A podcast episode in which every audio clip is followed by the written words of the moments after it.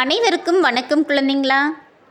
எல்லாரும் நலமாக இருக்கீங்கன்னு நம்புகிறேன் இன்றைக்கி நாம் நிகழ்வுகளும் அந்த நிகழ்வு சொல்லக்கூடிய நிஜங்களும் பகுதியில் நம்ம எல்லாருக்குமே ரொம்ப நல்லாவே தெரிஞ்ச ஒரு பிரபலத்தை பற்றின விஷயந்தான் பார்க்க போகிறோம் அப்ரஹாம் லிங்கன் இந்த பேர் கேள்விப்பட்டிருப்பீங்கன்னு நினைக்கிறேன் நிறைய தடவை.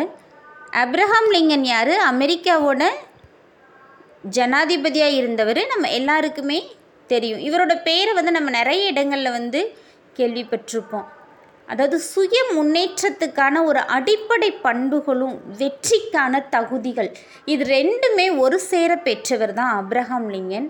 இந்த அப்ரஹாம் லிங்கன் வந்து அவரோட நற்பண்புகளையும் அவரோட தகுதிகளையும் தானே தேடி தேடி வளர்த்துக்குவாராம் குழந்தைங்களா? இவர் அவ்வளோ பெரிய ஒன்றும் மாட மாளிகையிலையும் ரொம்ப பணக்கார குடும்பத்திலையும் பிறந்த ஒரு பிறப்பு கிடையாது. ரொம்ப சாதாரண ஒரு எளிமையான குடும்பத்தில் பிறந்தவர் தான். இவரால் புத்தகங்கள் வந்து வாங்கி கூட படிக்க முடியாத நிலை. புத்தகங்களை கடனாக பெறுறதுக்கே பல மைல் தூரம் நடந்து போவாராம் அப்படி புத்தகங்கள் வாங்கி படிக்கிறதுல அவ்வளோ அவருக்கு அவ்வளோ ஒரு ஈடுபாடு படிப்பின் மீது அவ்வளோ ஒரு அக்கறையும் ஆர்வமும் ஈடுபாடும் இருந்ததாம் அந்த படிக்கிறதுக்கு சரியான வெளிச்சம் கூட இல்லாமல் படித்தவர் இவர். மரக்கட்டைகள் மிருகங்களோட கொழுப்பு இதெல்லாம் எரிய வச்சு அந்த வெளிச்சத்தில் படித்தவர் தான் இவர். ஒரு மரம் விற்ற மரத்தாலான ஒரு குடிசையில் பிறந்து மரம் விற்ற ஒரு வியாபாரியாக இருந்து கடைசியில் ஒரு நாட்டையே ஆளக்கூடிய அதிபராக இவர் வளர்ந்ததுக்கு என்ன காரணம்?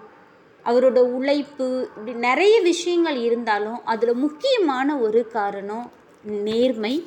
அந்த நேர்மைக்கு சிறந்த எடுத்துக்காட்டாக அவரோட வாழ்க்கையில் நடந்த ஒரு சின்ன நிகழ்வு குழந்தைங்களா? பார்ப்போமா அந்த நிகழ்வு என்னன்னு சொல்லிட்டு. வாங்க. அப்ரஹாம் லிங்கனுக்கு இருபத்தி நாலு வயது நடந்த அந்த சமயத்தில் ஒரு ஊரில் அவர் ஒரு போஸ்ட் மாஸ்டராக வேலை செஞ்சிட்டு இருந்திருக்காரு சில காரணங்களுக்காக அந்த தபால் நிலையம் மூடப்பட்டது. சில ஆண்டுகள் கழித்து ஒரு அரசாங்க கணக்கு அதிகாரி அந்த தபால் நிலையத்தில் கணக்குகளை எல்லாம் சரிபார்த்துவிட்டு ஆபிரஹாம் லிங்கனின் வீட்டிற்கு வந்தார். ஐயா தாங்கள் வேலை பார்த்த தபால் நிலையத்தின் கணக்கில் பதினோரு டாலர் பணம் மீதியாகி உள்ளது. அது அரசாங்கத்துக்கு சேர வேண்டும் என்று கூறினார். அந்த கணக்குகளெல்லாம் சரி பார்க்க வந்திருப்பாங்க இல்லையா?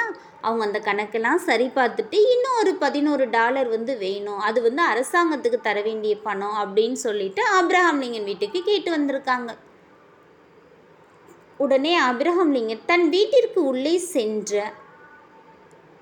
லிங்கன் ஒரு பழைய இரும்பு பெட்டியை எடுத்து வந்து அதில் இருந்த ஒரு பையை வெளியில் எடுத்து அவர் கேட்ட அந்த பதினோரு டாலர் பணத்தை எடுத்து அவர் கையில் சேர்ப்பித்திருக்கார் நேர்மை நாணயம் என்பதற்கு லிங்கன் வாழ்வில் இந்த சம்பவம் ஒரு நிச்சயமான நல்ல உதாரணமாக இருக்கும். ஸோ பல சில வருடங்கள் கழித்து தான் வந்து கேட்குறாங்க அப்ரஹாம் லிங்கன் இல்லைன்னு சொல்லியிருந்திருக்கலாம். பட் ஆனால் அவர் என்ன சொல்லலை? அப்படி சொல்லலை. அவரோட பணம் பை எடுத்துகிட்டு வந்து அதிலிருந்து அவங்க கேட்ட பதினோரு ரூபாய் பதினோரு டாலரை வந்து எடுத்து கொடுக்குறாங்க. இது தாங்க நேர்மை. இந்த நேர்மை தான் சாதாரணமாக இருந்த அவரை ஒரு அமெரிக்காவோட அதிபராகவே வந்து மாற்றினது இவர் அமெரிக்காவோட எத்தனாவது அதிபர்னு தெரியுமா குழந்தைங்களா உங்களுக்கு?